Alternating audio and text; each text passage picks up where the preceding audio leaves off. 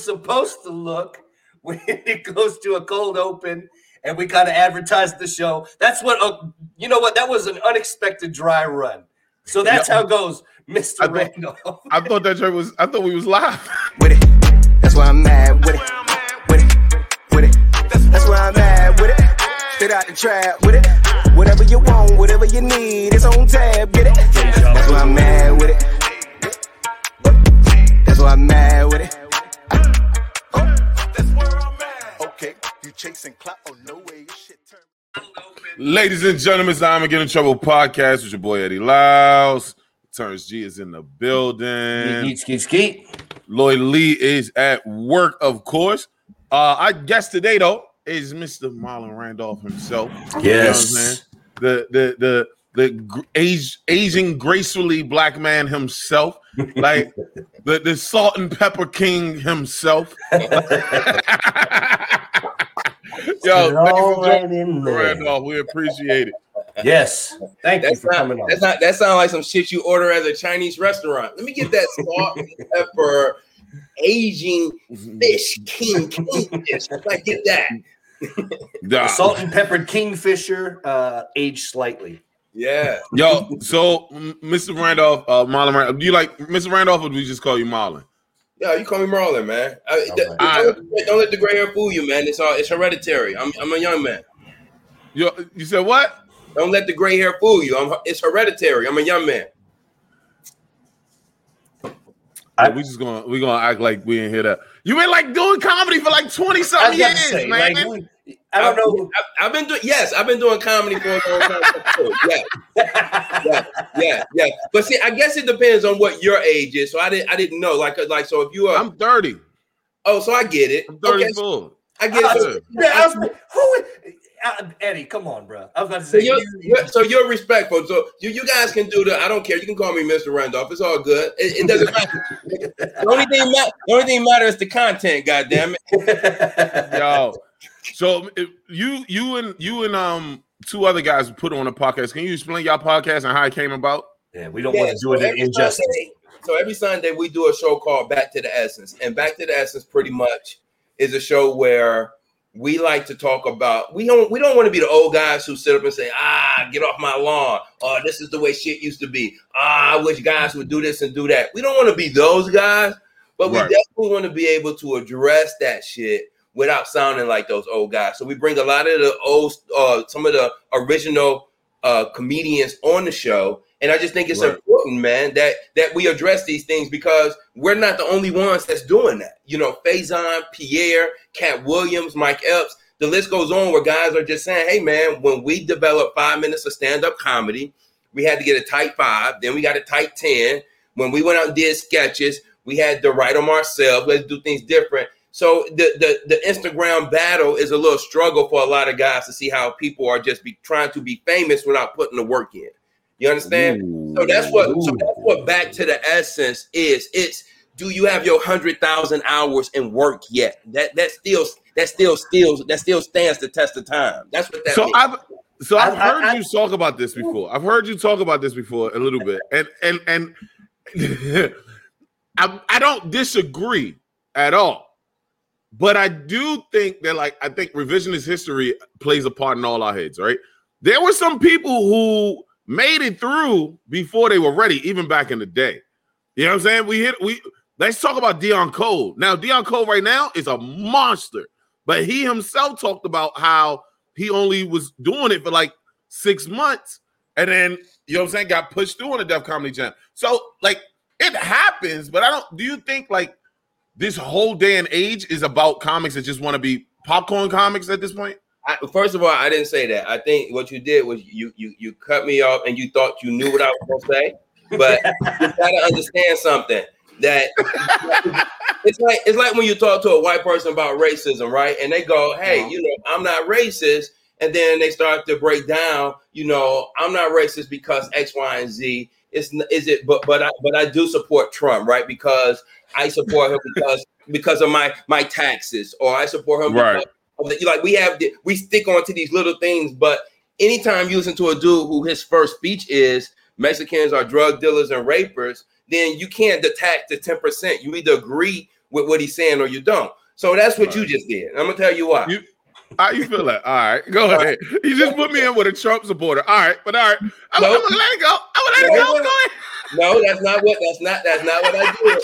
You, you, you worse than my baby mama. I did not do that. What I said. I'm, I'm telling you, Marlon, he is he is like a Skip Bayless over here. I don't know what he does. He's always the victim. He always twisting yeah. words like it's Yeah. a damn corkscrew, and I don't Yeah. understand it. Yes, he, he, would, he, would, he, he would be a great, horrible lawyer because he is Yeah. definitely misruling what I said. What I said is guys who get a hundred thousand hours in it, they are great at what they do. I didn't say that you can't skip certain lanes because let's be honest. Bernie Mac, I'll give you a better example. You brought up Deion Cole. I'll give you a I'm not gonna say a better one, but here's one that I think that uh, uh, touches what we're saying. Bernie Mac had probably been doing it before he did Def Jam. He had probably, I think, I'm I'm I'm, I'm, I'm say allegedly 30 years, and then he got Def Right. Jam. Right. Then you had a guy like Chris Tucker, who was maybe 16 years old, and end up being a movie star way before Bernie Mac ever did a movie. So we have to look at something like that and say, is that the same thing? Well, yes and no. Chris Tucker, Def Jam set only came from him grinding and working hard in clubs across the country. Mm. So, so, so, so the same recipe to make the chicken, you can't cheat it with an air fryer. It's not going to taste the same. Chris Tucker wasn't using the air fryer, he was using the iron skillet, the same way Bernie Mac was using the iron skillet. And that's what you have. Deion Cole used the iron skillet. So I think what you have is a lot of guys now, they're looking at your air fryer, your wings done in eight minutes. That's fucking impossible. Those are not real wings. Now, it doesn't mean the person is right, whoever came up with that shit. And then younger people are looking at them saying, hey, you're just a hater, you're bitter, this, this, and that. But look, when you look, look, I'm 49, right? You say you 30. Me and you both know if I go, my girl, my girl, my girl, you and I both know who the fuck sing that song. Right. Me and you also know who the fuck wrote that song. Right.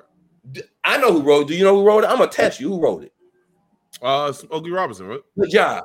Now, do you think that, that was a song made, that was Temptation's first song made in like Right. the early 60s, before I was born, way before your probably before your daddy was born.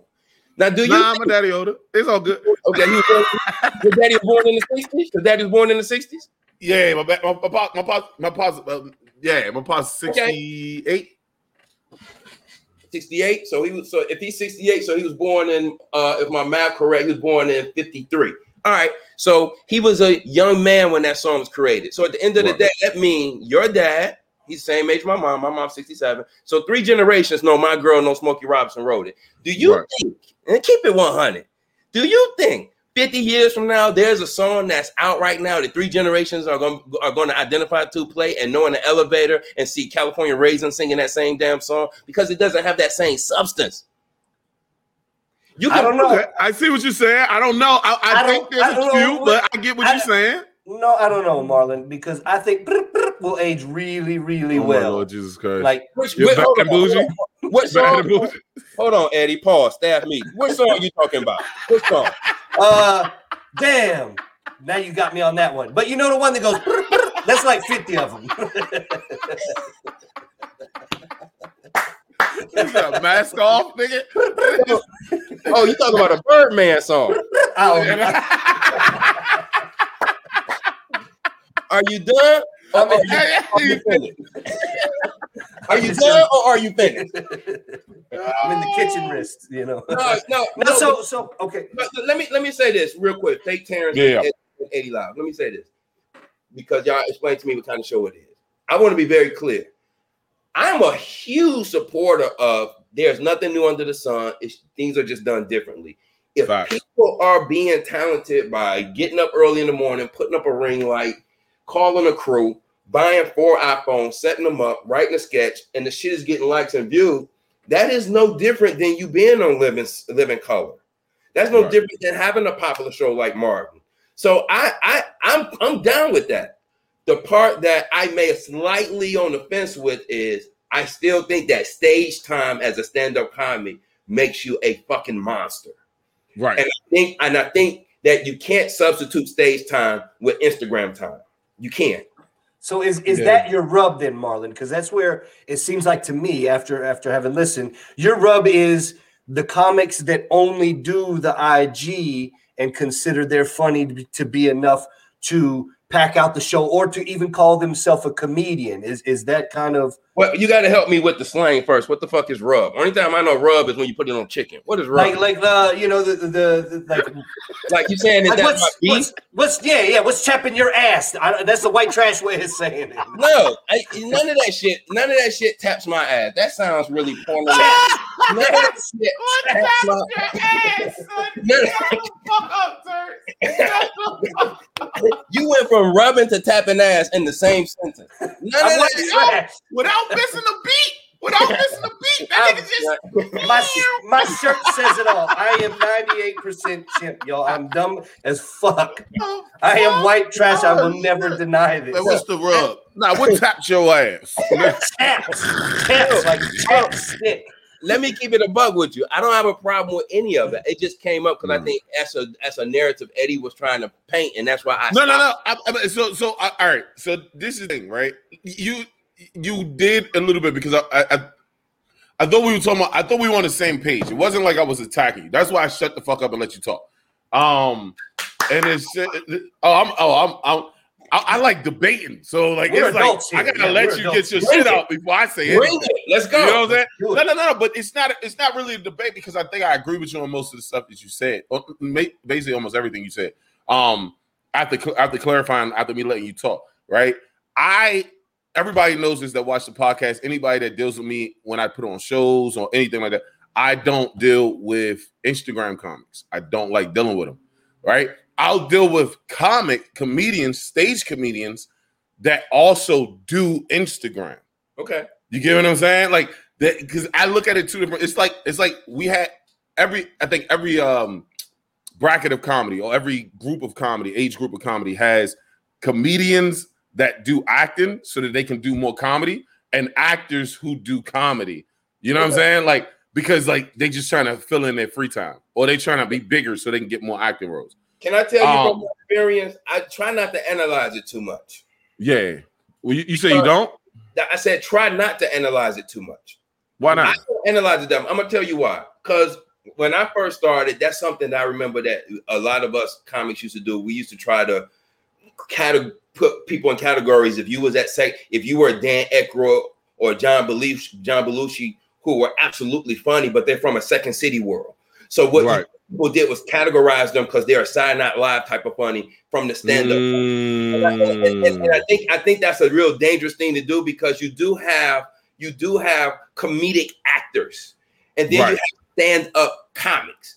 All Right. stand up comics are not great comedic actors, and they definitely are good actors. But trained, skilled comedic actors like a like a like a Peele. What's the guy name? Uh, Key and Peele. The guy Oh, Ke- uh, Jordan Key. Now, one of them directed me. Where's my picture? One of them was my in Detroit. Was I was in a play called Big Mama's Wedding. It was a black version of Tony and Tina's wedding. Michael Mm. was my director in Detroit. He had cast me and chose me for the uh, role as Chives, the gay hairdresser. So to see, even back then, he was sharp with his improv. Right? So I learned a lot Right. from him. And to do the skills, they would everybody would get in a circle and toss the ball and create, and you have a subject, and everybody ride that subject, and you can't drop it. You can't drop it. You can't drop Right. it. You can't drop the subject simultaneously to keep you sharp. Skills like that, man, it's unfair to to to, to not give them what they deserve um, because they're not going on stage doing setup premises and punchlines. You understand what I'm saying? Mm. Because if you put the guys who are great with the setup, premises, punchline, with the comedic answers, uh, comic actors, you're going to get a Right. great movie, and and that's why you see a lot of those guys, Michael and them. That's why why do you think Eddie Murphy hires him for everything? You you, Right. you see him do stand up, but the guy is fucking brilliant with fucking funny. Michael is. Well, That's I mean, like so, like I, I do. You just open my eyes up to something because I get in arguments all the time about the mainstream urban uh That's conversation. a, di- that's a different now. That's different. I don't mean to interrupt So- you, but that's a whole different conversation. So- if you want to have that conversation, make sure we wrap the other one up. Staff me. Yeah, yeah, okay. see, hey, see, like, see, I thought it was two different conversations. I like until you just said what you said, and then I thought they kind of blended together. But all right, we can have that. We can have that conversation. I don't like. I don't like. Uh, okay, I love stand up. Right, I love stand up. I love fucking stand up. I I I eat stand up. I dream stand up. I go out and seek stand up. Right? Yeah, yeah. yeah, I don't do all that. But Oh, that's what you're doing right now. You're giving yourself one hell of a blowjob. But keep going. no, I'm just saying. Alright, I don't. alright, I don't alright. like how I don't. like- no, I just don't like how people. I don't like how people uh misuse stand up. Right? It's too many stand up comedians out here who are trying to be funny and build audiences for being funny, and then they get put into a place or put into a position where it's like now you have to be an actor because so many actors started doing stand up. So now everybody's like, "Oh, you're not a stand up because I don't know who you are." It's like, hold on, what? How many stand up comedians are there in the world? Let's let's like you know what I'm saying. It's it's not on a grand scheme of things. It's not a lot of us, but it's a lot of us, right? If you, and then if you go if you go to headliners, it's really like it's not a lot of headliners, even in America, that's making a living. So then when you boil it down to oh, only the people that's on TV are really headliners, that's kind of fucked up because now you you run into the situation where these motherfuckers are taking people's jobs or taking stage time from motherfuckers just because they was on fucking insecure. That doesn't make you a fucking comedian, bro. Like that, that's not? all I'm saying. Like you Why can be if you if you because you're not a stand-up comedian. Like Okay, if so, you so let's, let's pause for a second. Why do you care? go ahead. Because it still it makes everything harder for everybody else. Oh. I don't fuck with that. you man. This is a I work, so I'm good. But Let- it's let- still the let- point. Hold on, Eddie. Let me let me let me share something with you. Comedy is a one man sport. Do you agree or disagree? Disagree. Why do you disagree? I think when I'm on stage, me writing and being on stage is a one man. Well, no, actually, me being on stage is a one man sport. And I but just everything else is a No, no, no. community. No, no, no, no. Stand up comedy is on is a one man sport. Well, I'm gonna tell you what I mean by that. When you're on that stage only, there is no band. Right. Right. There's no background singers. There's nobody who can make your show go bad but you. Right. There's no person that can make your show good but you. If you're, you know, if your intake mentally is what other people are saying about a one man sport, you're never going to win the Super Bowl. That's not how it works.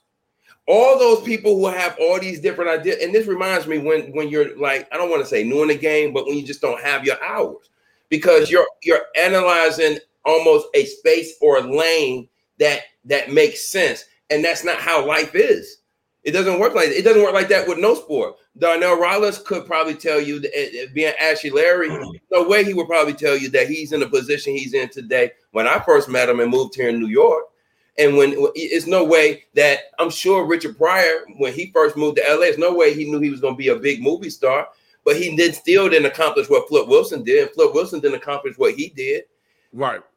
you know so so so so you have to be the best you and sell the best you that's the only thing that's that matters I agree with you on that. But I'm but- not saying like don't- when you say hold on, hold on, hold on one second, sir, just so I don't get misconstrued out of my statement. When you when you bring up people like Richard Pryor, Donnell Rawlings, you know what I'm saying? Those people, even let's say D.L. Hughley, who was also in, a- those people worked at stand up. You get what I'm saying? They did. They use i want to stay TV. focused i want to stay focused Right. talk- we i want i want to stay focused because because i brought those names up you're getting ready to derail what were No, we no, no. I'm not. I'm not. I'm not. I'm. I'm using those as a, as a, what's it, we were, you use them as we were talking we were talking about one man sport that's and now Right. we get derailed those no, no, no. Because we were talking about ahead. one man sport because we were saying that I don't like. I like stand up. you ever seen You mike know what I'm epps perform with somebody on stage No, I'm with You you, on this part. I'm with you on this part. okay I so you we, we this is this we right now this is uh, uh what's the word? Well, we're both saying the same thing, but in, in our own language, right? Like you know how like everybody talks the same let's- words, but so so let's get Yeah. past it. I said that it's a one man Right. sport, and you and you said we're saying the same thing. So let's get past it. So if it's Right. a one man sport, why would the Brooklyn Nets take any advice from the Toronto Raptors? See, but okay, so but but I would I would think, Marlon, if I may interject, I, I would think Interject. for me, I think what Eddie's trying to say is, as, as a younger comic, I think nowadays we look at it compartmentalizing it. Whereas saying the lesson from you and your generation, and please don't take that disrespectfully because I don't mean it that way, but you and your generation that passed the wisdom, I do believe it was very much you have to just get your 10,000 hours. But the scene was much smaller then. And I think nowadays, with the, the, the, because we've had the shrinkage that happened in the boom in the 90s, I believe, right? And then it's kind of done a little bit of the ebbing and flowing. I think we're back at another boom it's one of those things that it from our perspective it does seem like on stage yes you cannot deny it it's a boxing match period point blank no it's not but no No, I, I wouldn't even say it- it's a- it's you can analogous use any analogy, but Well, I, I'm in- saying like it's it's but at like the end all of the day you still Look. have you still have your corner coach you still have uh, uh, the water boy that's helping you out in some aspect to Who is, say who, who, who, who is your who? Let me tell you, you can have all the people in the world that's your coach, and this that. when you get in that ring, man, it's still up to you. oh facts No, I, I that's- don't, I don't, that's I'm a- not disagreeing I'm- there I- we I don't agree think with you on that anybody's part. disagreeing there Yeah, I think the stage part that you, I, I agree with you on Yes. stage. When we talk about on stage, one man. But even in one man, when you train, you don't train by yourself.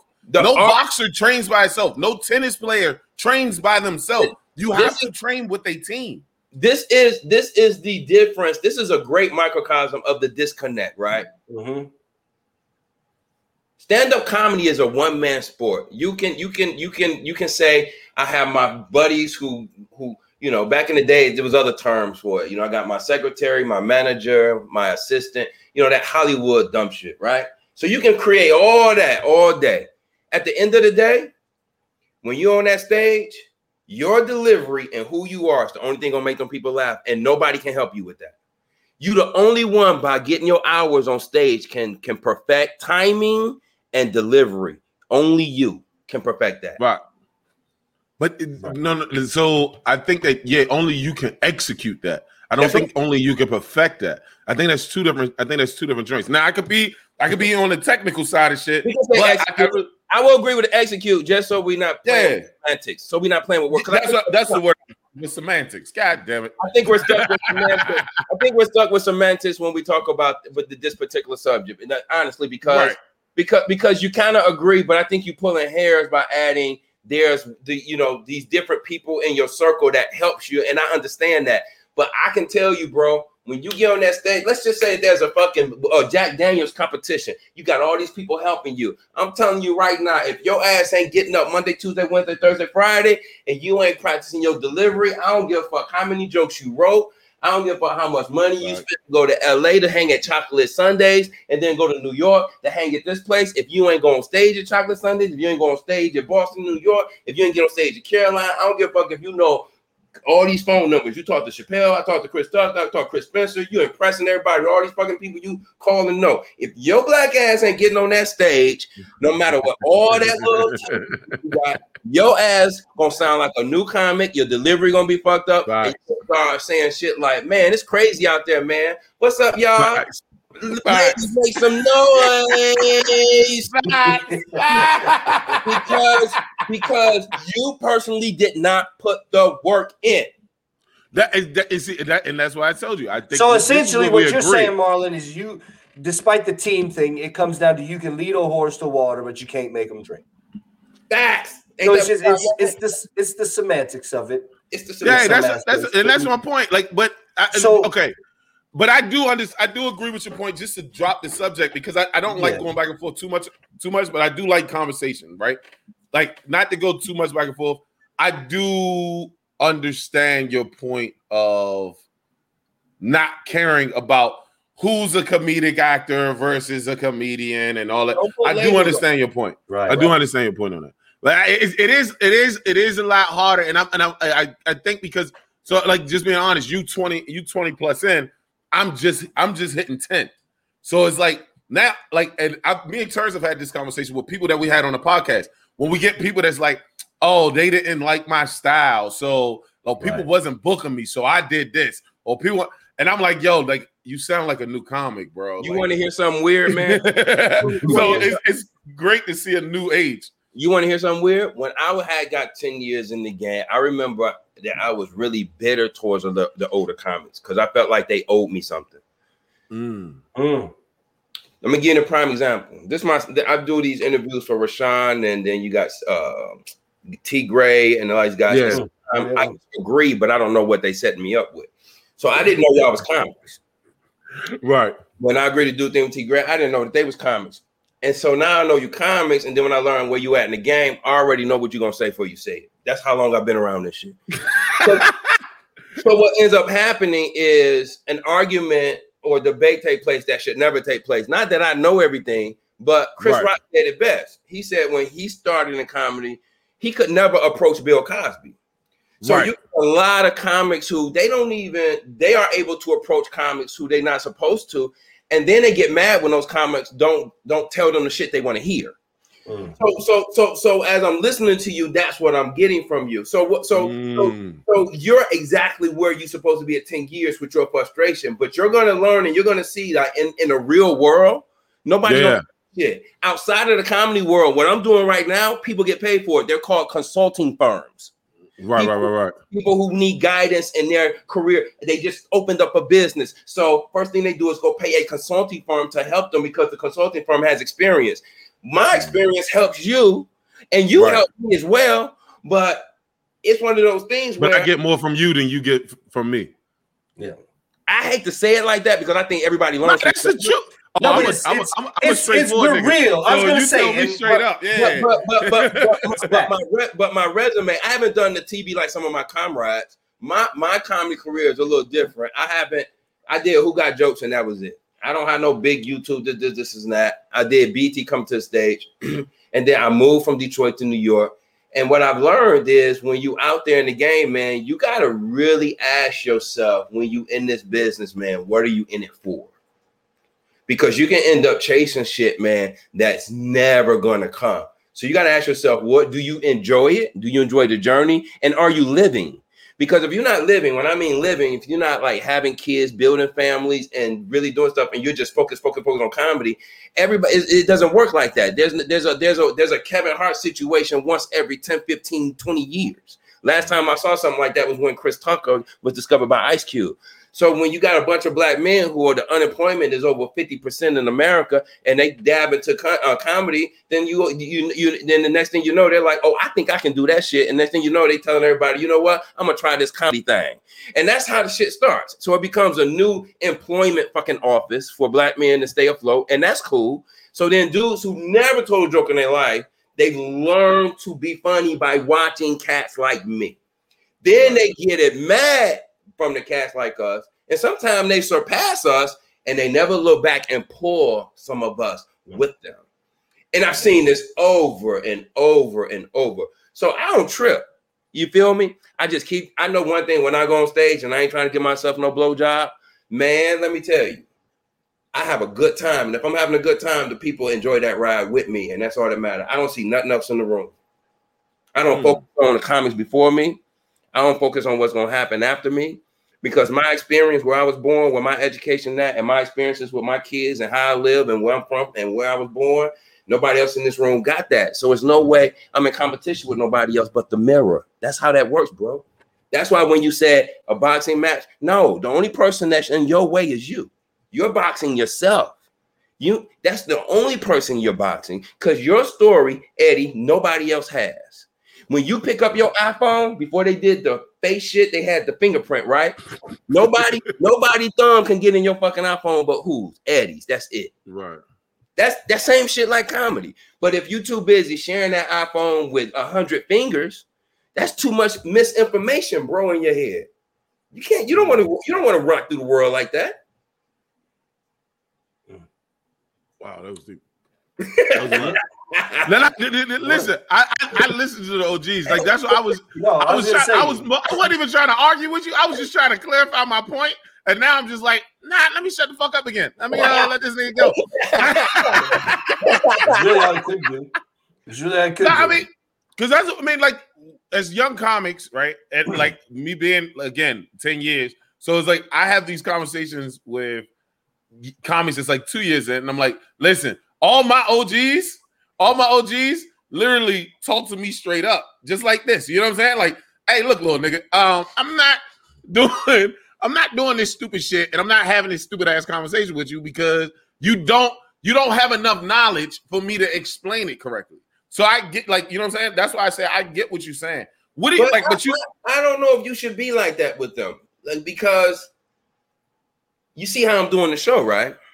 Yeah, yeah, no, no, no. I'm saying like not like, and not in the sense of like, don't, don't talk to me, little nigga. Not like that. I'm saying like, if I say certain stuff, like, They like, don't listen. They're not gonna listen. yeah, exactly. That's my They're not point. I was gonna say, like, Yeah. that that's Yeah. been my thing, right? Like that was one thing that pissed me off in my time in the military and everything that kind of solidified my push towards comedy that was kind of my whole thing was I'm not that person that's going to sit around and say this is the way it's always been done. Okay, I guess we're just doing it. If shit's fucked up, it's fucked up. I'm going to try and fix it. And I very much try to take that approach that I'm going to give you my lessons. They may not be the right lessons, but they're the lessons I learned. They may not even work for you, but I'm going to try and pass it on. But you do get a lot of these younger cats that are like, yeah, fuck that. And then after they just ask it, you're like, Right. See, I remember when I started, the first thing I did is I needed guidance. So you what you do is you start looking at other people's paths and you say, okay, if I if I do it like that, then I'm gonna be I'm gonna be successful. So I'm not gonna listen to this guy. I'm not gonna go that way. You you, you do these things and they're and and it's, and it's important not to do it, but you do it anyway because you just want guidance. Right. But the only thing really gonna help you, I'm gonna tell you, man. Let me tell you, when I started comedy, um, it, it was 1995 in Detroit, and I was working at a comedy club called All Joe Society in Detroit, Michigan. The owner was paying me five dollars to seat people at the door. I was one of those guys. I never wanted to be stand-up comedy. I wanted to be a rapper. My name, I wanted to be a rapper. I had put out a, two albums. Um, I'm not from the streets. All my raps were corny as fuck.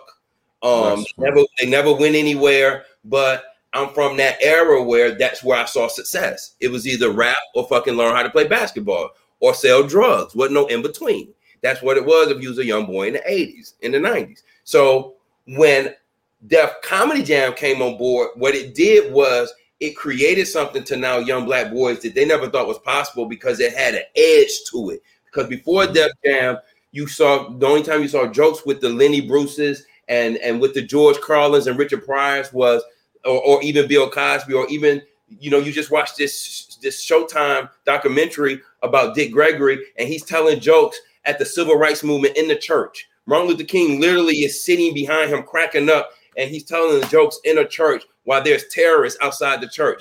And Dick Gregory was the very first black guy to even play Hugh Hefner's club, Playboy, and Right. sit on the couch uh, for, for late night talk shows. So there was not this stand-up comedy world you know as of today. Then Def Jam comes in, and here we got a DJ.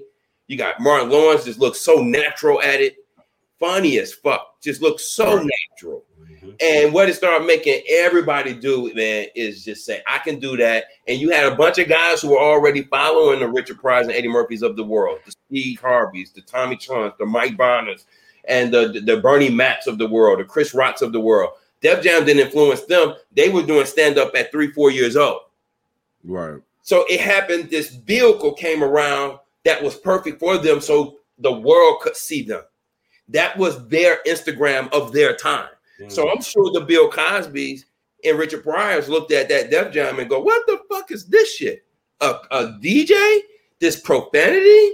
The way people laughing? Ain't no career in this shit. They downplayed it probably. They Mm. talk down on it probably the same way guys do Instagram comedy, which is why I don't do Mm. because I am hundred percent sure that when hip hop came around, the only people that was, if you talk about how the bands in the '60s was was taking over, and then you talk about all the bands in the '80s, the Gap Band, the SOS Band, Atlantic Starr, Isley Brothers, these guys were dominating the charts, and then all of a sudden you get these 15 year old kids that's wearing sneakers with fucking jeans, a leather blazer, a hat with a Adidas jacket inside the blazer, talking about ha ha ha ha ha.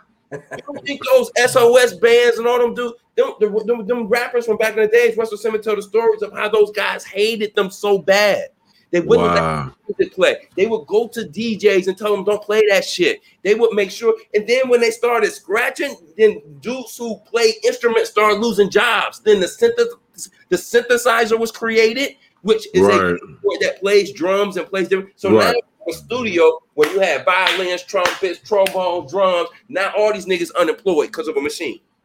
And then when the mm. goddamn drum machine came out, it was a wrap. Right. And what did those old dudes say? That shit ain't gonna last. But guess what? That's all that's here now, all over the world, hip hop music. Right. Richard Pryor said himself in Convictions. Love Richard. He said himself in Convictions. He said, "Hey, one of his biggest mistakes was when he started Indi- uh he started Indigo uh Films. That Jim Brown, who was in charge of his film company, they turned down Purple Rain. Prince sent it to him first. Because he said Because he thought it would work. yeah, he was like, "What the fuck is this?" And when Prince first started, he went on tour with Rolling Stones. They all booed the shit out of him and threw. When he was on tour with Rolling Stones, people thought it, it, it depressed him. He was all, he was ready to quit because they was throwing beer glasses and shit at Prince. Like, what the fuck is this? Because he's on stage with with goddamn coat and panties and shit. So so so so evolution is when somebody can come in and innovate and recreate jumbo. You know what the fuck jumbo is? Jumbo is a little bit of James Brown, Right. a little bit of Jimi Hendrix, and we got Prince. What is Michael Jackson? A little bit of Jackie Wilson, a little bit of Jackie Brown, a little bit of Fred Astaire. We got Michael Jackson. Where's that jumbo today? Didn't T Pain just make a video saying all you motherfuckers sound the same? Yeah. So that's what you got young rappers, young comics, they all sound like Kevin Hart.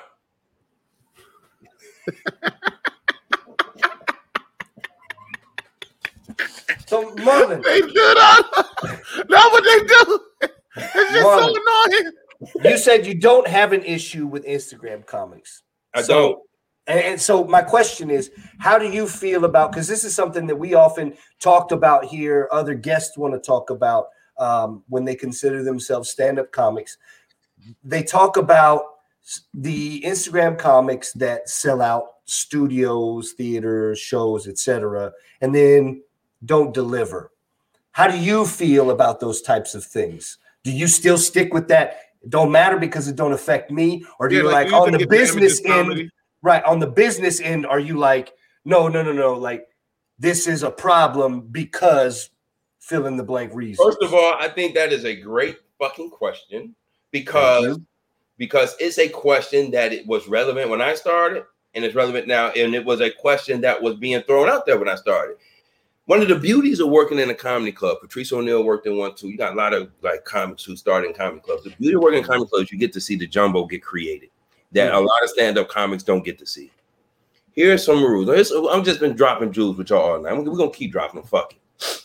Check this out.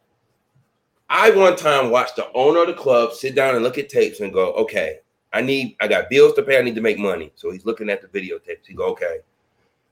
Ajai Sanders just sent me this. Ajai Sanders was Gina on Different World. Different World was a very popular show with Jada Pinkett and, and Tupac, all that, and Kareem, uh, uh, Dwayne Wayne, all that shit in the 90s.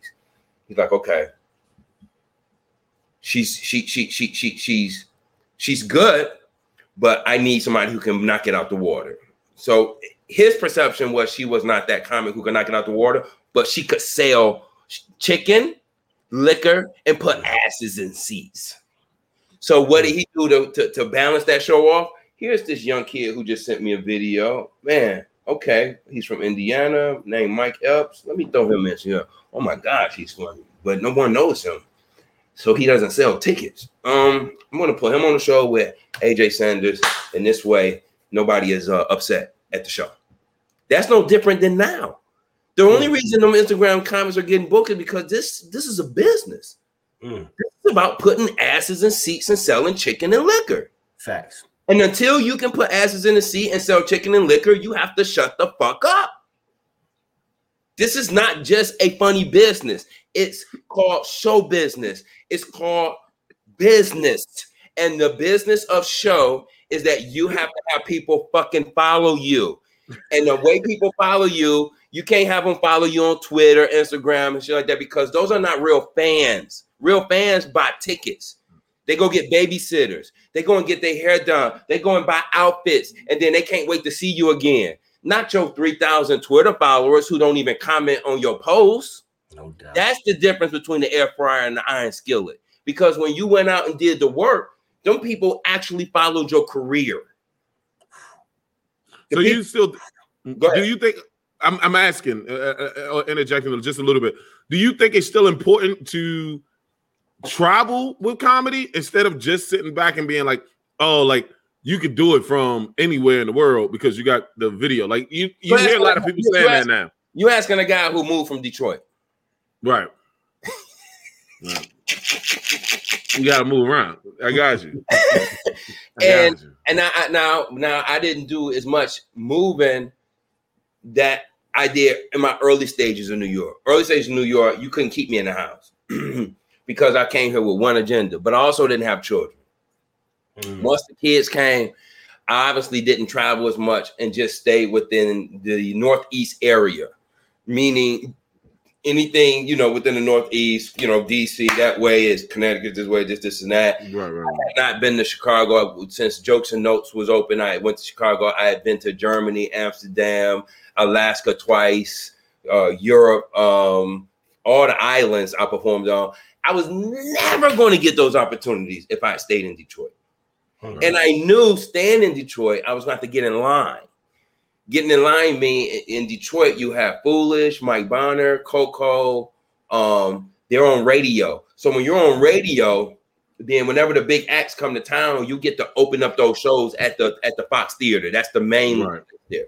What ends up happening is that ends up being kind of, and I'm not shitting on none of my friends in Detroit, because Howie Bell don't stay in Detroit. He gets out everywhere. But what ends up Right. happening if you stay in that circle like that, what ends up happening is that your whole agenda is to just to play the Fox Theater. Like if you played the Fox Theater, you felt like you made it because this is a Mhm. place that everybody comes to town to play.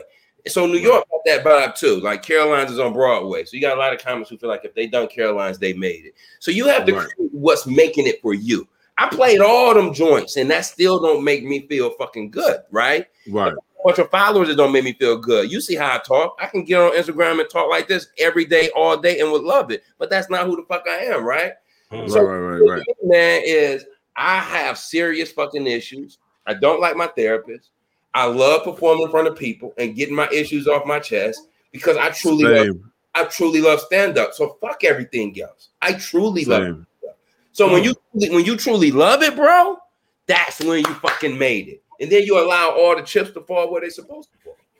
So there, Yeah, I just, I'm, I'm gonna be honest though. I just, I literally just put. Terrence don't even know this yet. I literally put the. I quit my job before the pandemic, and then pandemic came. I couldn't move, so I like had to go back to work. Mm. Oh, t- this, today was my last day again. Like I literally just had to let them know, like, oh no, I gotta move, bro. Like I don't even think I'm gonna be here in September. Like I'm, I'm going. live now, Eddie. I live in so I live in uh I live in Baltimore, but I'm from DC. So I run a lot of stuff in DC. I do I put on a lot of shows in DC and then I travel as a comic elsewhere. So so it's important. Do you are you familiar with the rapper Scarface from Geto Boys? Yep. He did an interview on Breakfast Club yesterday because he and uh he and Willie D just started something called uh The podcast. Reloaded. It's a podcast. Yep. Yep. And I thought they said some interesting things that they were talking about Houston rappers. Mhm. And said, and then they started talking about all the different things in Houston that the rappers only talk about, whereas in New York, Mhm. they spread their wings a little bit. LA spread Yep. their wings a little bit. They don't keep it local. I think comics make that mistake too.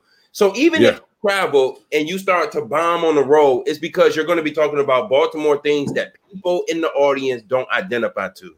So it's always important that when you're writing to make sure that you're not alienating your audience. And I think that's a great segue for you and I to talk about mainstream and And Uh, bl- black rooms. yeah, because I, 'cause I know that touched on that earlier, and I think that that's a good subject. Now, only if you want to. I don't want to control y'all fucking. no, podcast. let's no, do that's this. actually that's actually something that we bring up often because Um, yeah. um, yeah, it's, 'cause I hate it's it. always yeah, it's it's one of those things that um, just to give you a quick background, Eddie is an individual that gets labeled as a mainstream comic, Okay. and it rubs him the wrong way. Oh, just, you know. and there we go. Yeah, so it pisses him off. Uh, I actually am a bit opposite in that when I started, I started, I guess, in the mainstream scene, if you will. Most of my coming up though has been in the urban scene. That's where most of my stage time throughout the eight years now of doing this is gone. And so there's all different discussions, connotations, thoughts, and everything that happens when you think mainstream versus urban room. What does Marlon Randolph think about urban comedy, mainstream comedy, or the connotations, all of that?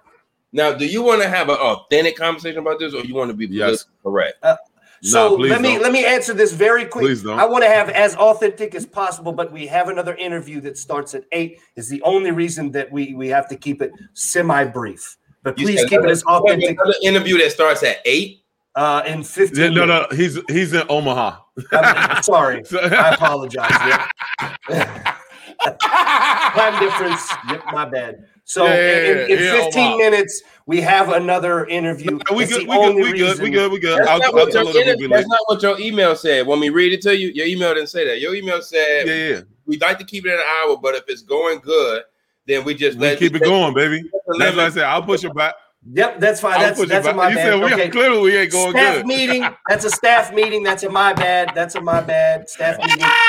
Parents messed up. Parents messed Yo, up. Yo, come on. No, no, but yeah, let's hear. But no, let's- I want to please, hear, I want to hear it your thoughts. We, we, we asked everybody We this, especially we are here. Okay. You keep it 100. All right. So hmm. this is good. Okay. So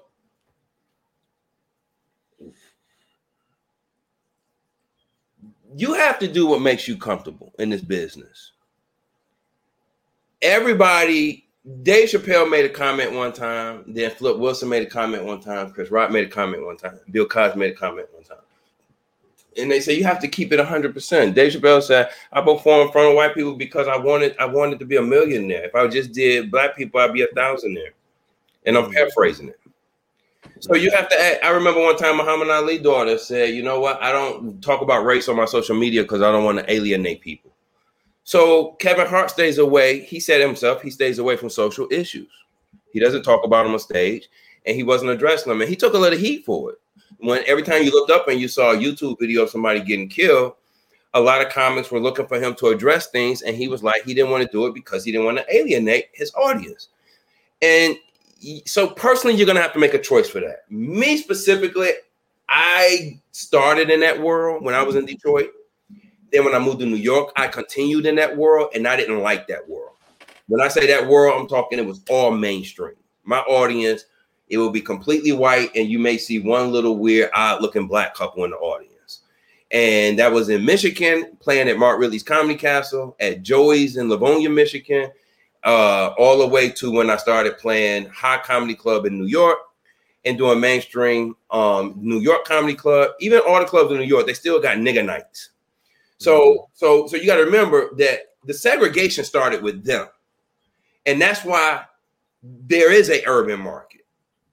And I think once you educate yourself about why this, where this urban market come from, it wasn't created by black comics. It was created through the Chitlin circuit because of segregation.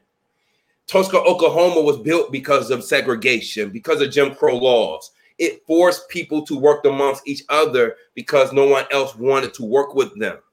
So when you have the context like that, you're not embarrassed about playing urban rooms. You're not having conversations about urban versus mainstream. Urban didn't choose to be there. It's like it's like interviewing Chris Rock said it best. That's like interviewing Tina Turner about Ike Turner beating her ass. Why are you interviewing Tina about Ike Right, right, right. beating her? No one ever, Yeah. no one ever asked a white comic about why did why you guys segregated to the point that black people have to create a market where they perform at Applebee's and McDonald's. But we Thank ask black comics Thank about Thank you. about this world that they were forced upon to work in. I think I'm gonna leave it right there because because because if I go deeper, then it starts to No, no, sound. no, no, no, no, no, No, no. I mean, you speaking to my soul, baby. Like keep it going. Because I get no, no, and I'll be honest. It, like I have this conversation way too much, way too much. Where I'm like, bro, I promote shows. So like, I don't know if they tell you, uh, if Rashawn gave you my background. All right. No. So I wanted I'm one of the founders of the DC Comedy Festival. So I put on the DC Comedy Festival, biggest festival in, in DC right now, Oh, biggest good. independent festival in DC. Good for you. I also, but I also run three of the biggest shows in DC right now. right? So like we we've been on a run, right? All right. I put on shows in DC, Baltimore, um, New York, and I'm trying. We now we're trying to work on Omaha. We're trying to work on Vegas, PA, Okay. Tennessee. We're moving, right? Okay. What comes up is we'll get comics, or I'll get comics that'll come at me and be like, "Oh, you're a ma- mainstream comic," and I'm like, "I'm black. I don't cater to white people. I talk the same motherfucking way I'm talking now on that stage all the time. You know what I'm saying? I do I do a show in a in a in a in a tunnel that's basically a charity where the audience is very very mixed and I talk exactly the same. I don't change at all. Well, right? well, it's not about you changing. It's No, about no, but that, it's it's about if you're relatable. And that's my point. So I'm funny to them, and I'm funny in black rooms. So what happens is we get comics, especially urban comics, around here. I don't know if this is true everywhere. That'll basically demonize black comics that do mainstream, and then what they'll say is, "Oh, I can do mainstream, but I'm a urban comic." I'm like, "No, you're a comic, bro. Okay, you're okay. just in front of an audience." Let's, let's pause right there. So once again, what you're doing is you're bringing in other people opinions into your, your work. So I'm gonna let me entertain that for one second. Mm. Let me entertain that for one second because because as you talk, you do a lot of referencing of other comics, which is very dangerous for you, Eddie. And you're going to see why that is as you get into the business. But you're that's why you're at ten years, right? Because even Right, though right, right, right. you that you have all this time under you, you still are controlled by what others think and feel, or, or you wouldn't give them mention. They don't deserve. They don't deserve to be mentioned, right? If somebody say to you, "Hey," you know, some girls say to you, "Hey," you know, you know you want this pussy. You're like, "What?" Huh? And you keep going, or you're gonna sit there and go back and forth about what the fuck she's saying. That's what you do when when it comes to comics, right? At this whole Mm. this whole 50 minutes, you've been doing that. So let me just say this to you: the black guy who dates the white girl, and then he goes, "I don't like black women because they are loud, they're obnoxious, they're ratchet, they talk too much shit." You know, he doesn't really love that white woman. He really hates himself, and he feels the need to justify why he dates her. If you loved her, you would never need to shoot down black women. That might just be your preference. I don't need to owe nobody an explanation why I like the Big Mac versus the Whopper. That's your preference. You don't need to sit up and tell nobody, hey, I don't change my material. This is not. If you're relatable, if you're talking family shit, guess what? White people are human beings. They got family. That's family shit. Do your thing. If you're talking about your job and how you hate your job, it's and that and they can identify to it, it works. Do your thing. That's where the money at. Go for it. That's where the money at. But for some people, they can't do it. For some people, they don't feel like they have the education. They don't feel like they can articulate themselves. They are threatened by the audience. Therefore, they're going to look at you and judge you and label you because it makes them feel good. They're the white person. They're the black guy who don't love themselves that's justifying dating the white girl. Don't let them have that power over you because of their own insecurities. That makes sense? Yeah, it do. I need to grow up. Uh, let me shut that down real quick. He. Yeah, it do. I, I need to grow up. Like. I, we just talked about this yesterday. I'm a like, listen. I'm scorched earth with motherfuckers. When you offend me or get me in my feelings, I'll be like, "Who who you talking to, man? Like who are you talking to?" So the flip side, so the flip side of that is I left. I was doing three shows a night at High Comedy Club. It was nothing but tourists. They had two comedy rooms in a building on 46th and 9th Street in Manhattan. It's called Restaurant Row. It's a popping row with nothing but restaurants, right? B. Smith had a restaurant there. And there was nothing but tourists there because what they would do is have young comics go out in Times Square and bark. The term bark means Mhm. that I would initial a ticket. They would give me 50 tickets. I initial all 50 Mhm. tickets and I would give them to people. Whichever them people came in, I got five dollars per ticket and five minutes of stage time per ticket. So it was an incentive, and they made me go on the street and work for it. Right? Right. Once they saw that I was a great MC, I didn't have to bark anymore. They made me an in-house, $20 a show. I worked six nights a week, Thursdays off, right? Except on the weekends, it was more. It was it was 30 a show, right? So it felt like a job. Then talent, his name is James Harris, talent the comedian. oh yeah, we had him on. he was on he was he was on a radio show here in New York, and um, you know, he's one of those guys that embraces people who just start. He brings them in, and then once he feels that you're ready to find your own, he brings in the new camp, and he's notoriously has done that throughout his career. So I was in a camp. It was me, Harris Stanton, um, Kenny Williams, and the, his camp that was just leaving him was the Rudy Rush, the Will Sylvince. They were they were leaving Oh, out. yeah. camp. You know, they were in that camp. They were leaving out, and here we were the new batch coming in on the talent. Well, talent had he's he because he's on radio. He had a lot of clubs and shows, so he had started making me his host for the New Jack Comics, and that's how he and I started to rock a lot. And I learned a lot from him by being the host for the New Jack Comics. But what he also did, indirectly, unbeknownst to him, is that he introduced me to the New York urban world that I had not been tapped into yet because I was working nothing but mainstream. And when I was able to go on Mm. stage and talk about Frank's hot sauce and motherfucking Lori seasoning sauce and talk about how many sugars in a Kool-Aid and talk about fucking Martin Lawrence and Living Single in New York Undercover instead of talking about Seinfeld and talking about Frasier on Thursday nights. Because see, con- the country was divided like that. I like that I didn't have to watch how I talked, what I was saying, and I was able to be myself and be accepted so much that I never went back to mainstream. Because it's I- about, at, at the end of the day, it's about me. So if I'm comfortable and I felt good, okay, I might not be a millionaire from it or whatever, but god damn it, I love performing in front of us. I love my tongue to be us. I like looking at us. And, and if that's my preference, then who am I to fucking justify it to anybody? Everybody got their own preference. Now, if you put me in front, uh, show in front of a bunch of white people, I will have to say, okay, I can't do that because when you in the jungle, you must learn when to wear your stripes. You can't force yourself and see you can't you can't force yourself in situations and not know how to survive in the jungle. You watch a lot of goddamn planet shows and they'll show you all the birds, bugs, and all the different little species that the only way they survive is because they know how to change colors and look like that leaf on that tree because they'll get eaten alive. So as a comic, you got to know that too. If you don't even know a mainstream and you come into an urban room, the people need to be able to identify to you. Coming up in the game, one of the first things they taught you was you got 30 seconds for the people to like you. 30 seconds. If they don't like you, then your first joke ain't going nowhere. You're probably gonna be booed before your third joke. And with you knowing that you had 30 seconds, you knew that you had to get to your shit quick. Now Right. you they say like that when you do mainstream. Mainstream, they appreciate the writing, they appreciate the premise, the setup. There's a lot of applaud breaks. A lot of black comics don't even know the terminology of that. They don't know in in mainstream room the terminology of you're too blue. That means that you're too nasty and you're talking your vocal therapy.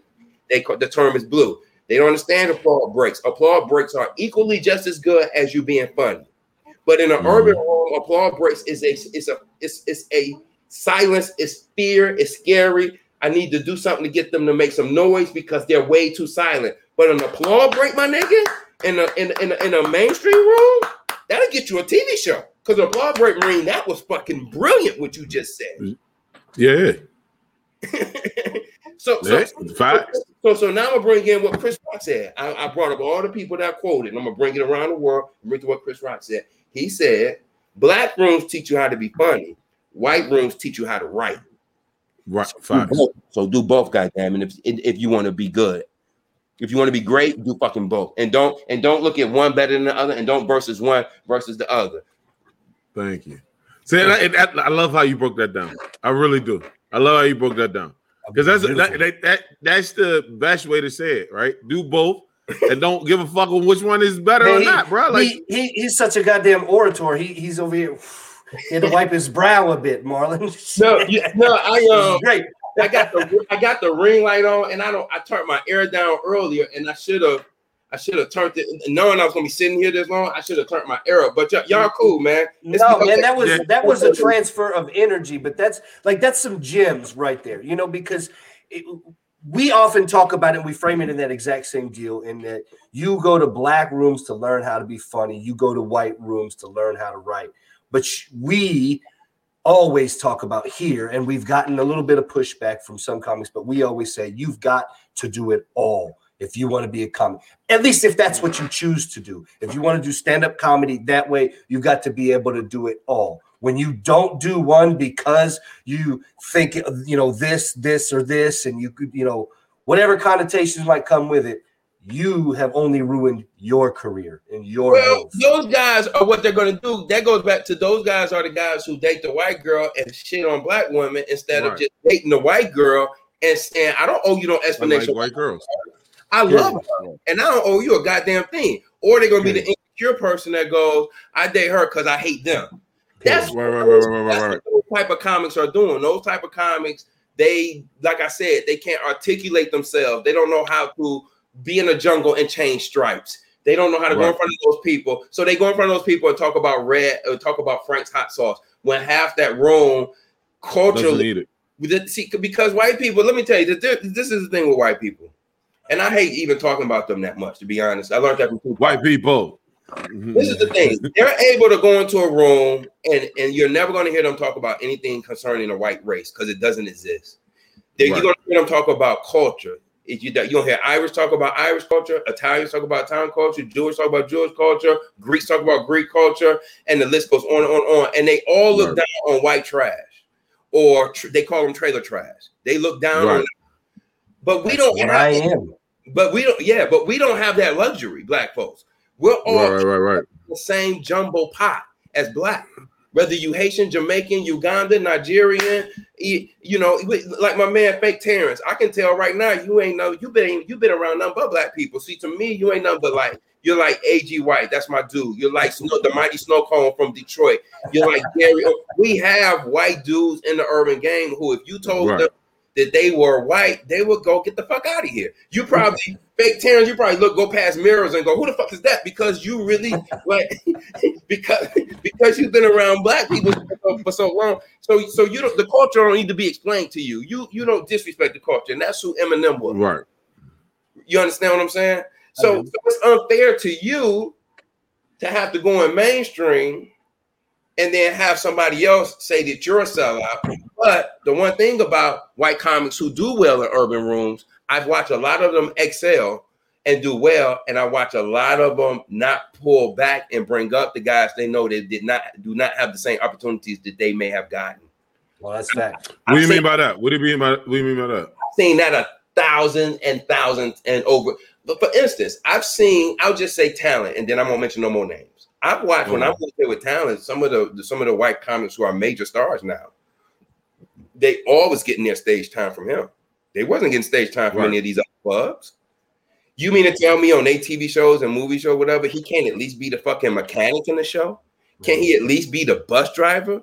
Can he? At least, I mean, I would love to see what all these guys that he's, you know, that's been under his belt that has made it in Hollywood. I would love to see them at least give him that opportunity. Now, do I know if they did and maybe he didn't want it or jacked it up? I don't know the ins and outs of that. So I would right, be right, right, right, right. But I do know that I've been around long enough to see that a lot of guys do excel, uh, excel, excel as far as like surpass. Some will I say it's because they're white? I won't say it's it's totally because they're white, but I but we can be honest and say that Boyz II Men was a huge success until New Kids on the Block came out, and then the other group. It was New Kids on the Block, and there was NSYNC. When those guys came out, Boyz II Men started to play bars because because for them it's it's not enough black people in the country. So if you have all these white girls have a poster of Boyz II Men, Mhm. now I have a poster of NSYNC. Boyz II Men gotta come down because these guys look more like what it doesn't mean I'm racist, they just look more like me. What I, yeah, yeah, yeah, yeah. No, you you're you're basically saying what we were kind of talking about yesterday in different in a different relational and analogy to like totem poles in society and the hierarchies. And that's how certain things are stacked. White women get their way in this country. Yeah. Period point blank. Yeah. I mean that's that's anybody that wants to say that that's not the case, they're lying to themselves. That's period. They Right. marketed Hate to white bitches. women. They put that in on the pop music, and it was what it was. It drowns out. Right. I, it- it's frustrating when you White see men are still first though. White men are still first. Yeah, Yeah, yeah, yeah, yeah, course. all that. White, white, white women were able to excel and get the opportunities right after. See, see, civil rights opened that door for the whole women's right movement and all that. Right, it opened that mm-hmm. door because what it gave the guys in power opportunity to say is, I can kill two birds with one stone. One stone. Not only I can have a woman, but then I can have a uh, especially a black woman they because because still black women are getting way more of the opportunities than some of the black men were getting so the scale for, for- from what you're saying from what white women is still it's For sure. even with the whole the movement the vagina pussy movement they totally took that from the young girl who was under Farrakhan that created that and once they found out that she was part of it then all of a sudden they just dismantled it and didn't stay focused on why it was created in the first place because of when uh, at that time you know President Trump when he got in office it had just it made a lot of women upset and this movement started but then all of a sudden they were able to deflect it and make it about Farrakhan it had nothing to do with Farrakhan Right. and it was white women who did that it was white women who 53% of them voted for Hillary Clinton not to get in the White House she clearly had the best resume she clearly hands down you can't say that her resume uh, uh, pound for pound Yeah. was not better than Donald Trump Better. So, so, and she still didn't get the job. So, so, so, so she still didn't get the job because of who? Because of white women. you know, there is no way that every woman should not have been on board with getting this fucking woman in the White House. But they they were stuck on all the shit her husband did, which had nothing to do with her. And that's the double standard, right? That's the bullshit, right? Yep. But anyway, we're getting off We're getting off subject. I hope I wasn't too serious with y'all. You get yeah. No, that's that's that's that's where we No, we, we hit this stuff. That- we, for. Yeah, yeah, we, we talk about this stuff all the time. We just Yeah. right at this point is like so we do we do numbers on our on our audio, and so a lot of times what happen is people start talking about stuff that we've already addressed, and then we hit it too many times, so we shut the fuck up and let our guests talk about it because if, if it's like you already heard our opinions on this Yeah. shit, and then you don't, also don't want to get you want you want take integrity, right? Like you want you want that podcast integrity where it's like I don't want my mind has changed on it a little bit, but it hasn't changed all the way. So I don't want to address it again until I have a clear thought on it. But I think, like I said, we were just talking about uh, white women yesterday, about white women. Uh, uh, uh, uh, uh, It was in relation pole, to the. Victoria's Secret Karen that had just the Victoria's Secret Karen. From the girl that Yeah, said that she was getting was chased the whole time from the camera. Yeah. and that it, shit was it- it's Fucking Yeah. beautiful. But see, It this is was the, amazing. right. This is why I don't like. But this is, this is why I don't like to focus too much on white folks. I'm gonna tell you why. Because I feel like within our community, if I sat down pound for pound and looked at all the bad things happened in my life, it ain't come from the white people. It came from black people. Pound for mm. pound. If I talked about all the opportunities with, I started a comedy club called Brooklyn House of Comedy. Um, it was a lot of black comics who were alienating themselves from that club just because I started it. Wasn't no white comics. I didn't expect them to come. We we can't even we can't get our own way to build a Tulsa, Oklahoma anymore because we too busy stuck on Yeah. who's doing what, and then want to sit around and bitch about white people and what they doing. You can talk about okay, we can talk about a video of of of, of an unarmed person getting killed, and yes, now everybody's upset. But but when it's done, you're not upset anymore. You have to continuously be upset because all of it is about the laws in the country and people not take, having people not uh, being held to accountability, and they're still not being held to accountability. Right. So so so you can't. That was somebody calling and it threw off my screen. I thought y'all hung up on me. What the No, fuck? no, no, you go, you go. We was listening. You was still running through. Yeah, so so no, somebody called and it, and it threw my screen off. So so Oh. so you have to be you can't celebrate when George Floyd got off. I was walking through downtown Brooklyn. I saw people clapping and stuff like that, and I was on the phone with somebody, and I said, I don't know why the fuck they clapping or they happy like that. And it was like, no, you don't understand. You should be happy. This, this, and that. I was like, no.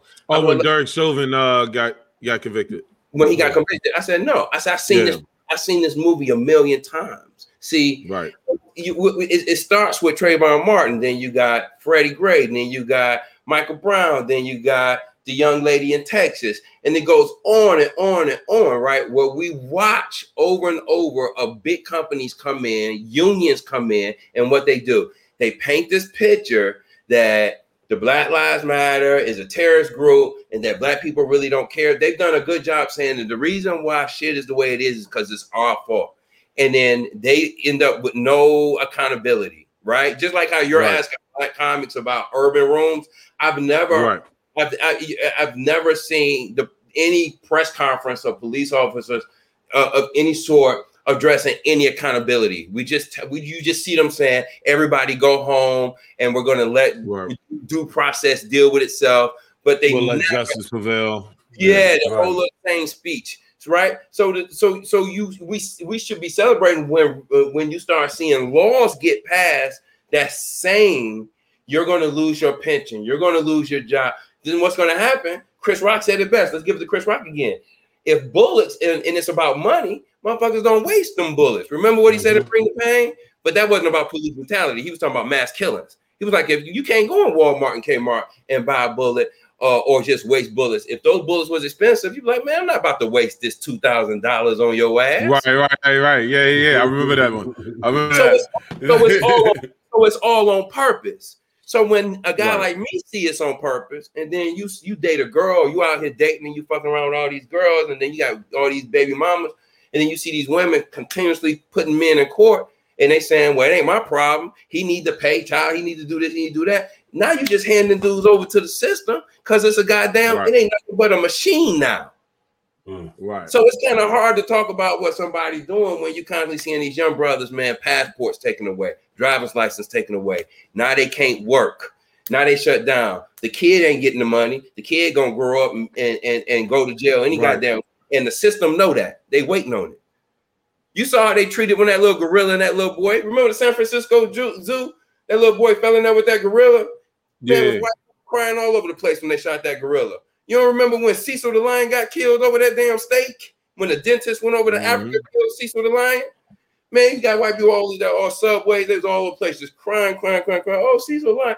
But when that little boy fell in with that gorilla, you know what they said? Well, Fox News and the rest of CNN, you know what they did? They said he was gonna be like his daddy anyway. His daddy got a record. He's a criminal. So, so this this little repeated thing that you see in years and years and years. You turn on the news. I just watched a story the other day. Then I'm gonna shut the fuck up. Cause my therapist told me stop talking about social shit. I watching the news the other day. I saw, I saw, I saw, I saw. Uh, it was two stories they showed. Just why I watch the news no more because it's all all designed to just paint us as criminals. Mm. So the story of these Brownsville boys that were shooting, 16 years old, and then a uh, officer had a press conference. He said, "Where's all the groups now? Where's the parents of these kids? Everybody's always concerned, but there's nobody. Silence now. But these kids are out here doing it. 16, unbelievable. I mean, he was just over the top, dramatic with the shit, right? right. Then the next two news stories was about two kids locked in their car over 100 degree weather in Arizona. And you get you know how that was covered? The good old cop that broke the window and saved the baby out the car. Right. Mhm. Right. Not one word about the goddamn mother Yep. or the father. Then where the fuck was she was at? Yeah, yeah, yeah, yeah, yeah, yeah. was in the car. Yeah, I mean, we we we talked about it. No incident was more blatant on that than that. Um, damn it, I can't think of his name. That Brock kid, the the swimmer from Stanford. I think Brock Snyder, but I I can't Oh, the remember rape. that's his The- name. The rape. no, The- Brock the- Snyder he- is a comedian in DC. I know. uh, it- it- Jesus, Jesus Christ. you ought to put the boy. You talking about, you talking about, you talking about the Brock- rape incident. Brock Turner. Sorry, You talking about the rapist? Turner Yeah. Uh, the, the rapist out of Stanford at that point. When they published his photo, just his Oh, photo, they used like a high was school. his it was his his senior pick or something like that, very prominent Yeah, in a yeah, yeah. suit, everything. And you're Yeah. like, this this dude brutally was caught brutally raping somebody by a dumpster Yeah, yeah, yeah. and you post about his swimming career. You talk about his prestigious scholarship at stanford et cetera et cetera et cetera. And you're doing all this as well as the picture. But you get a young black man pulled over for a taillight that was out. Had a suspended license and the photo that gets attached next to that story or anything else is him in handcuffs maybe crying something along that to just continue in the most subtle but not subtle ways of perpetuating the negative and you do nobody you- any you- you- favor So, so so- fake I- I- Terrence, hold, on, hold on, Eddie. So fake mm-hmm. Terrence, you're saying what I'm saying, which is, and th- thank God for you breaking that down so eloquently. You're saying what I'm saying, which is because in black homes and black communities and black neighborhoods, because we refuse to have that broad conversation about how it's way bigger than what we see. It's on the news all day, every day. That we you would think we would be tighter as a unit, and we are not. I, I, but I do think that some of that is perpetuated by media and social media. What that but we are not tight as a unit? Correct. No, no, no. Well, that is true. You do From have from from from I guess what what I would consider an outsider's perspective, right? I, I, I tend to look at things through the lens of you know, often we say, oh, the world is going to shit. That's what you hear a lot when you see these videos that are circulating about fill in the blank tragedy that happens. Well, that's not necessarily true because the world has always been like this. We've just multiplied our people and we've given them all a camera to do these things. And no, you're right. we, we unfortunately, though, we tend to, as a society, not be able to stick to the nuance. We don't agree that all these different things can be simultaneously true to a degree, but it's in weird ways they try to just blanket it. It's either it is or it isn't, and that's that, and that that's weird. I, I think I listen, you're right. I think you have the small scale and then you have the large scale. The small scale meaning within conversations or rooms of comedians and friends and family I have the large uh, so, of, of, people who support me. So I would never say black people don't support each other. So you hear people say that, right? Because that goes back to what you're saying. We re- regurgitate and repeat these negative uh, stereotypes to each right. other that's created from the news or from higher powers. That part, I think, is the small scale that I do not participate in. Mm. The large scale is the reality is when Asians were, were, were getting attacked, and a, and a bill went out for agents to stop being attacked, black people really should be on the street every day and upset about that bill being passed yeah. and how they're being ignored. Mm. And the reality is they are not. I get what you're saying. Right.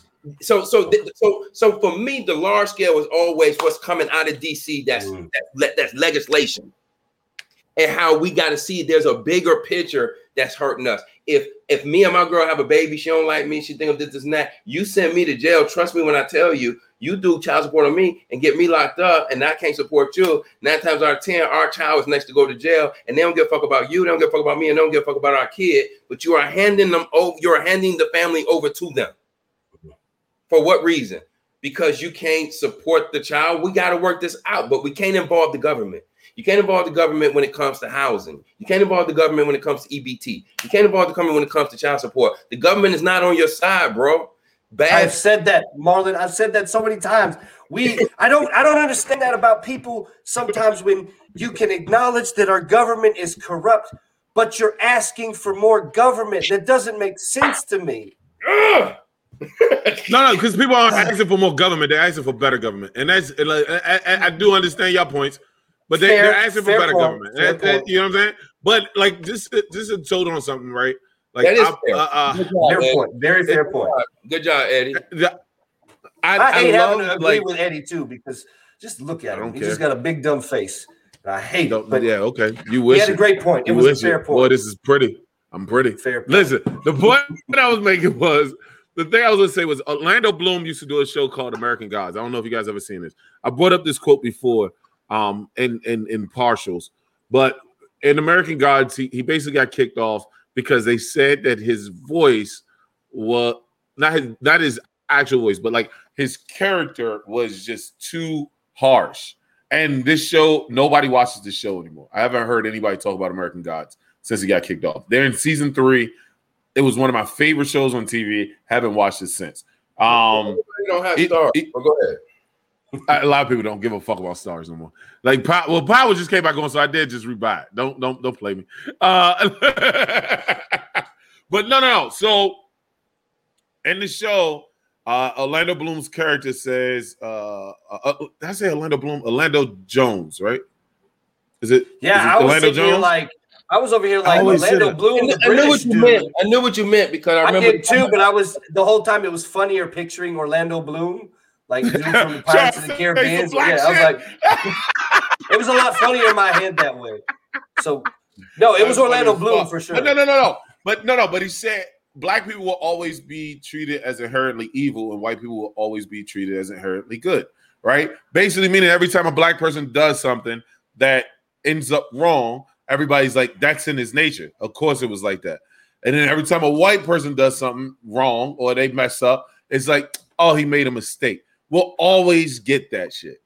But we're Um, not. But, we're but not- hey, you hold think- on, Frank, wait, Terrence, no, hold on. I'm not Eddie, saying it as as an excuse. I'm No, not saying no, it as no. an excuse. let, let, so, so, so let me say this. Remember earlier I Mhm. was saying how people look at things on a smaller scale and then how people look at things from a larger scale. You ever Yeah. saw a show called Vikings?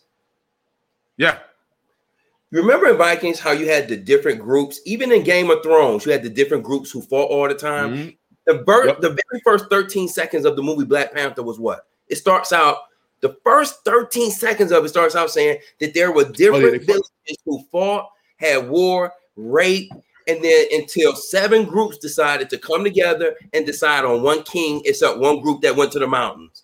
Human beings are always going to conquer other groups mm. for resource, Right. land, and survival. We can't, black people can't sit up and keep bitching and complaining about not being accepted. You want to Right. survive, you got to fight to survive. And you Facts. can't fight to survive if you're constantly wanting to be accepted. That's not the real Facts. world. But and but this is my thing. I don't in my travels, right? In my travels, I haven't really seen a lot of people who want acceptance from us. Pause. I, I said I, I- was making this joke about this. Not But anyway, from us. uh, we want to be accepted. We want to do, we want to seem That's my point. That's ahead. my point. I, I don't think I don't like the the when you when you you ever meet that person that they try to make you like them instead of just being you know what I'm saying themselves and naturally like them. If they try to make you like them, you always like yo get the fuck away from me, bro. Like I don't want you get what I'm saying. It's all those little corny ass black dudes that always want to be accepted. Like I, I don't think they get anything done. It's the motherfuckers who do things by their beat of their own drum that always get shit done. That's just my that's my opinion. all all I'm saying, and I'm saying this back to, to Terrence, is all I'm saying is this. When you know that your existence and your survival is going to come from people who want to see you live and care about your kids, you are working with mm-hmm. them. You're not seeing that across the board. I can take you to Camden, Newark, certain places of Philly, Detroit, and all you have is way too many young boys who are listening to rappers talk about black men killing black men and not seeing nothing wrong with it. That is, But you don't go ahead. you don't, you don't think that like if more if more dudes like like uh, to my knowledge, you don't think if more people just went to their own the beat of their own drum of like yo like I don't care about what y'all think. I don't care about um what other people I'm like look this I think this empowers our community and they just do it. You don't think that would be better wouldn't make us better off? No, that's not how that's not how society works. That works. That's in that's how individuals work. A community Uh-huh. and a society works by working together. A community works when they control their church, they control their school, their kids are protected, they know who's patrolling their neighborhood. That's not individualism. It's individualism that keeps that community from not being a community. You can't operate like that. But you don't. build- Th- so, so my thought is, is like I don't think I think everybody's trying to. Oh, did I freeze? No, Did I freeze? All right. no. All right. So the, what I was gonna say is, I it's not. I think the problem with that is is that everybody's trying to do everything, and instead of just being good at what they're good at, I agree with you that the community works right. But if you good at uh, uh policing, the motherfucker police, be great at policing, march to your own drum of police, yo, and then we'll all see like he's good at policing. We get him to do that. You good You're at community looking- you're not- organization. I don't Boom. mean to interrupt. I don't mean hold on. I don't mean Mm. interrupt you. And I apologize. You're not looking at the larger scale of it. The reason why I don't want you policing my kids is because I don't want you around my kids with a gun. I'm going to come in your neighborhood and police you, but you're not going to police my neighborhood. You don't see other children being hurt by other color officers for a reason. They're making sure that you're not policing their children. So if you're if you're if you're thinking kumbaya, my lord, in a Viking society, you're gonna always lose. This shit is about survival. And I'm not saying pick up a gun and be violent. I'm not that kind of person, but I'm about education and information. Meaning such.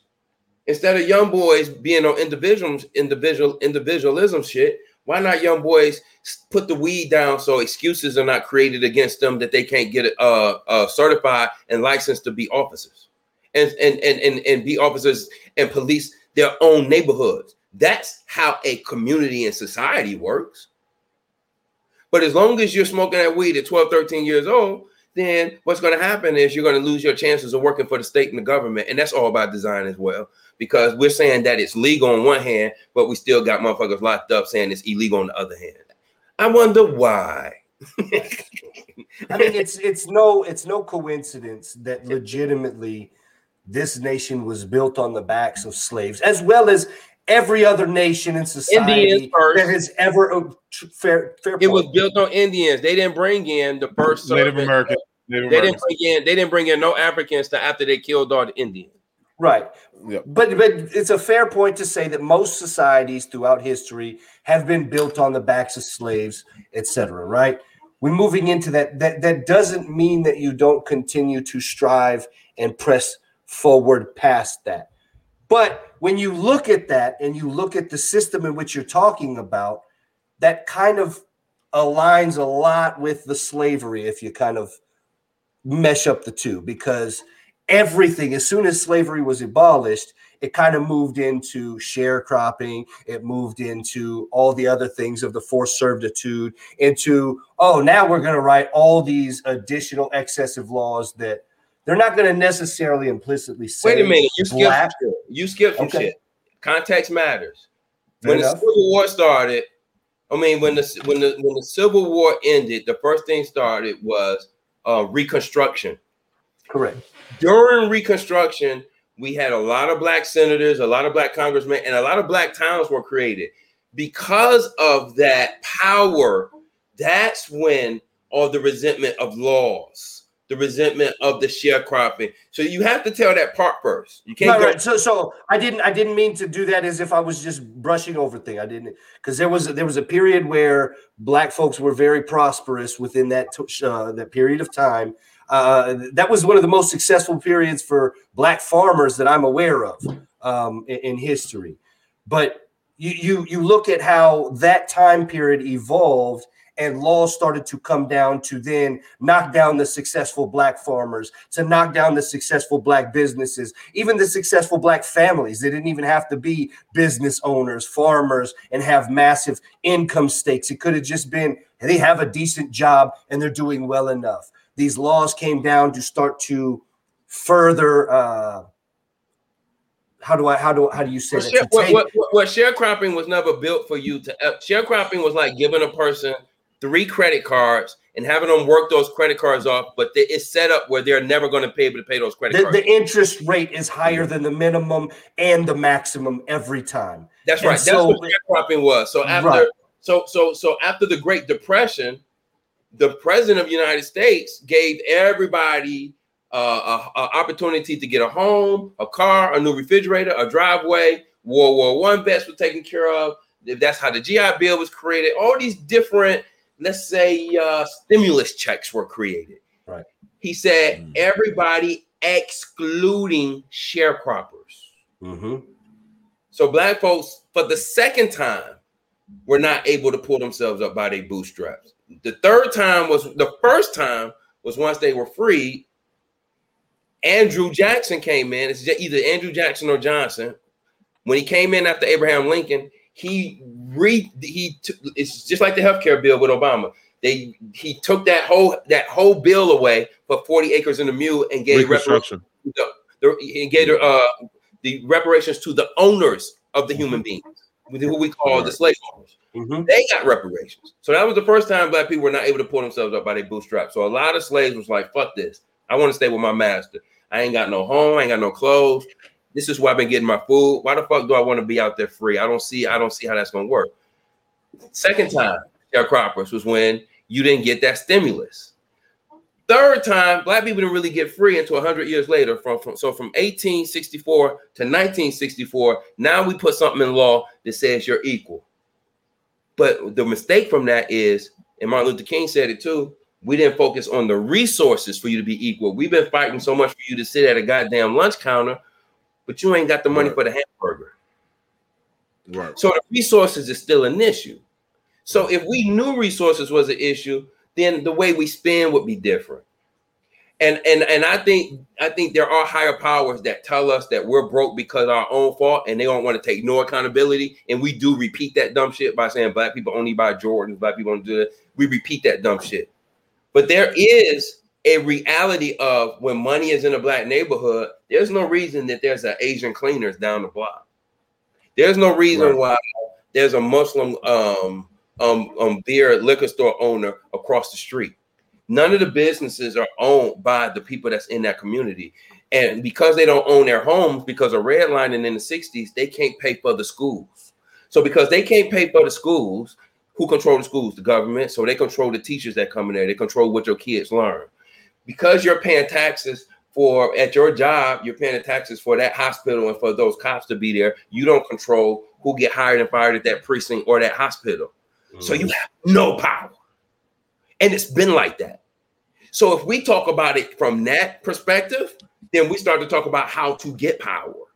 And you're not hearing that. I think you have you, you're seeing little parts of it from entertainers like T.I. and Killer Mike and these guys, but you're not hearing it enough from a small scale. So you guys, you got a great thing going on, right? You say you started a festival, right, Eddie? So what Yeah. you should so I can't tell you what to do, but I could tell you it starts with within your own circle. So instead of focusing on all the negativity of these fucking comics who might not know what the fuck they're talking about, what you do is you start Right.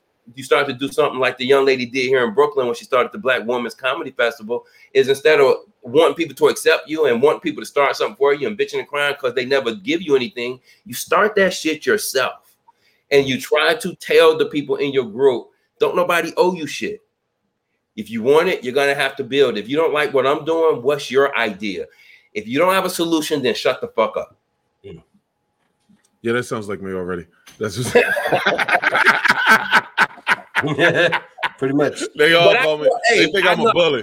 I, I see, I see. Yeah, 131. I took up so much of y'all time. Yeah. Y'all gotta bring me back. Y'all gotta bring me back. Hey, No, man, no, no, we definitely got to bring. you Yeah, didn't, we got to didn't back take up crew, our bro. time, man. You was always like, I'm, I'm gonna be spending the next four minutes picking up some of these gems you dropped, Marlon. All right. No, yeah, like we put, I pushed the, I pushed the second interview to another date. Like Yeah, I was just man. like, we're gonna keep running. Like I was not even joke. Like when Terrence was like, Yeah. yo, we have 50. I was like, we are at 50 minutes. I was like, yo, are you on? She was like, nah, uh, blah Yeah. blah. Don't worry about it, sweetheart. Don't don't Yeah, worry good. about it. We're good. this that splat. This that splat. Marlon, where can everybody find you at, bro? Like, let's let's make sure we get that out Yeah, there. tell the people where we can find you. Oh yeah, you got. It would be great. I don't. I don't tweet as much. That's some bullshit to me. Um, but Twitter does suck. Yeah, I, it just it just seemed like with my phone, I've tried. It seemed like I get tweets from yesterday that they'll pop up as a notification, but it was something somebody tweeted. Yeah, I don't get Twitter. It's just, I tried to get it, but it just seemed like It's it ain't it ain't nothing but vitriol and titties. That's a, that's about it. it's, Vitriol more, and it's and it seems more politically driven. Yes. You know what I mean? It's it's it's like it's almost like it, this this talks of this culture war is like somebody's trying to drive it. You know, like everybody's trying to like chill the fuck out, and other people are trying to drive it. Right. So people can find me on Instagram. That's Marlon Randolph. Is one word. Um, you can find me on there. I don't I don't post a lot, but I do post my shows. Yep. I do post my show, and I do have um, on Facebook. I'm maxed out, unfortunately. Um, you, I can't get any more friends, and I, I st- started a page, but I started noticing what they doing with them algorithms is they mess with your algorithms when you start a page because they want you to get money, they want sponsorship. So I started noticing that I'm not being seen as much. So I went back to my regular personal, so I could try to keep numbers. So the show is called Yeah, Back when you go to every Sunday. when you go to pages, it sucks. yeah, yeah, when you go to which page? Pages. When you go to when you go to pages on Facebook, when you do pages, they suck because they want you to boost. They want you to boost everything. every Yeah. My algor- It's a it's a money thing for them. So Yeah. so so um you can you can find me on Instagram. I'm I am maxed out on Facebook, but I think you can follow me still on Facebook, and you and I will still pop up on your timeline. So so so so follow me on there. This week we have Tressa Ellaby. Tressa Ellaby was one of the contestants from um own network show called uh, Ready for Love. Last week we had Jay Pharoah from Saturday Night Live. We did Right. a great interview with him. We've had uh, TK Kirkland. We had uh, Rodney Perry, Capone, Rob Stapleton, Talent. I mean, our list goes on. And our conversations were the Jews that were dropped were incredible because you know, you're talking me times four guys. Right. Right. You, you, you, you understand what I'm saying? So it's some Avengers type shit because you you know you put a guy like my partner Kenny Williams who's 30 years in the game. He had left out the game 30 years. He's he's from New York. He's a Queens dude, and he's Right. known a lot of these New York guys longer than I did. So you're talking his experience, and he's a sports guy, and I'm a political guy, and so you're talking that mash to whoever the guest that we bring on with their mash. Sometimes, man, them shows I go back and sometimes watch them shows and go, yo, some of the younger comics really, if they just they don't need the paper classes, if they just watched all these videos like maybe once a week, it will it will do hell of a wonders for you. The shit Oh no, I, I watch a lot of your videos, man. I've watched you a lot of your videos, man. Yeah, yeah, yeah, yeah, good, good. yeah. yeah. Nah, you, I, y'all guys, I, I, I rock with the joint. I do. But like, uh, I'm kind of a dickhead.